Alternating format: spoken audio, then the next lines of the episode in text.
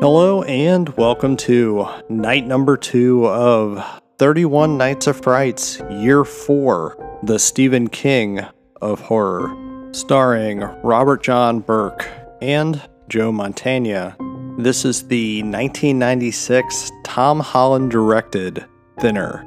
Alright, so before we get into this one, I am going to address the elephant in the room for anybody who knows the story. This is about a gypsy curse. Of course, we know that that word is used as a racial term to describe the Romani people. So, instead of saying that word, I will be saying Romani in its place from here on out, even though it is quite prevalent in both the movie and the book. The story of Thinner, of course, is not written by Stephen King. Instead, it's written by Richard Bachman, who is actually Stephen King. So, it is a Stephen King story. The actual plot of Thinner involves obese attorney Billy Halleck, played by Robert John Burke, who has some friends in pretty high places, such as some cops are his buddies, even the judge. He is also trying to lose some weight, or at least his wife is trying to make him lose some weight. He recently got mobster Richie Ganelli off of all of his charges. Later that evening, everyone is celebrating how great of a lawyer Billy Halleck is. There is also the Romani Festival that is in town, and Billy, who is more focused on his wife going down on him while he's driving, doesn't see the Romani woman walking across the road, proceeds to hit her and kill her. This leads to a curse being put upon Billy, where he no longer gains weight, but instead loses it rapidly. So, first things first on Thinner, one of the most impressive things about this movie is that it didn't have a gigantic budget, yet the transformation scenes that Robert John Burke goes from being obese to being really deathly skinny is super impressive. They actually still hold up. I think the practical makeup effects are probably some of the best things about this movie. If you're really looking for it, of course you can see flaws in the makeup, but for the most part it's convincing. I was amazed that this movie came out in 96 and I saw it back in 96. I'd say the makeup effects are just as good as The Nutty Professor, which strangely enough, came out the same year and also had a bigger budget. The main thing that's fascinating to me as far as the actual plot and story of the movie is there's no clear cut good person or villain of the story. We definitely understand where the Romanis are coming from and how they want justice for one of their own that was hit and killed by Billy. Also, the fact that Billy can't take responsibility for his own actions. He blames his wife for the whole situation, where in reality, he was the one that was not paying attention. If anything, it's almost a 50 50 split between guilt between him and his wife. There's also the plot point in the story that I haven't said about up until now the fact that his wife appears to be cheating on him we never get full on confirmation in the film, however, I do think that she probably was. She's cheating with one of their doctor friends. So that's another element of the story that comes into play here. I hate to use the term white privilege, but basically, Billy has white privilege. He gets off where he shouldn't have. He got off on his charges as far as reckless driving and vehicular homicide. In reality, he really doesn't deserve to be left off of the charges. He deserves to have some sort of punishment. However, I think with the punishment of the curse that's put upon him, I do think that's pretty bad because you are at that point torturing somebody. The other people that helped Billy get off on the charges, well, they also had curses placed upon them. One of them to the judge, who is pretty much the most racist one out of all of them, saying about the Romanis bringing disease and whatnot. He's pretty bad and he probably deserves what he has coming to him, but he is tortured as well. His curse was the lizard curse.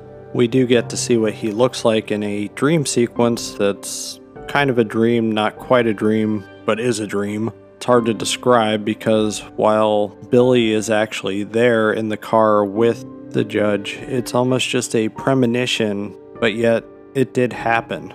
That also is right after one of my favorite parts of the movie. I really like it when Billy goes to the fair. Of course, this is a dream sequence. I like that he goes there and he sees all the different dolls and such on the wall.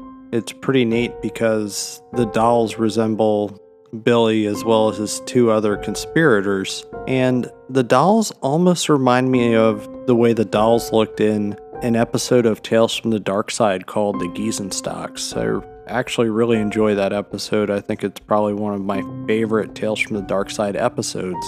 It's no surprise that this here is produced by Mitchell Galin as well as Richard P. Rubinstein. Both of them were involved with Monsters, Tales from the Dark Side, Dawn of the Dead, the original Dawn of the Dead, as well as a whole bunch of other Stephen King projects, such as The Stand.